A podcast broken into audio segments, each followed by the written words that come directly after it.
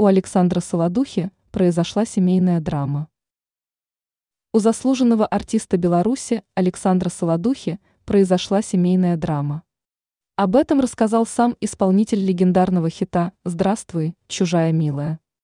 А поведал о драме в своей семье певец в программе «100 вопросов» взрослому на телеканале «Беларусь-1», когда отвечал на вопрос, почему решил учиться в медицинском университете. По его словам, изначально после школы предполагал поступать на физкультурный факультет либо в музыкальное училище. Данный выбор он объяснил тем фактом, что в школе имел всего две пятерки – по пению и по физкультуре.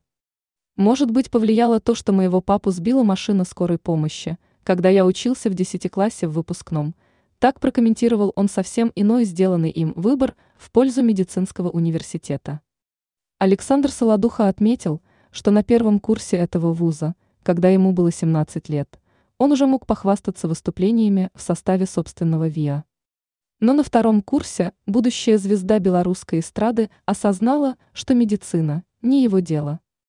Но жалко родителей и престижная профессия – санитарный врач. Поэтому с курса на курс и в Караганде, и в Минске меня переводили благодаря тому, что я с гитарой в руках защищал цвет родного санитарно-гигиенического факультета, пояснил Солодуха.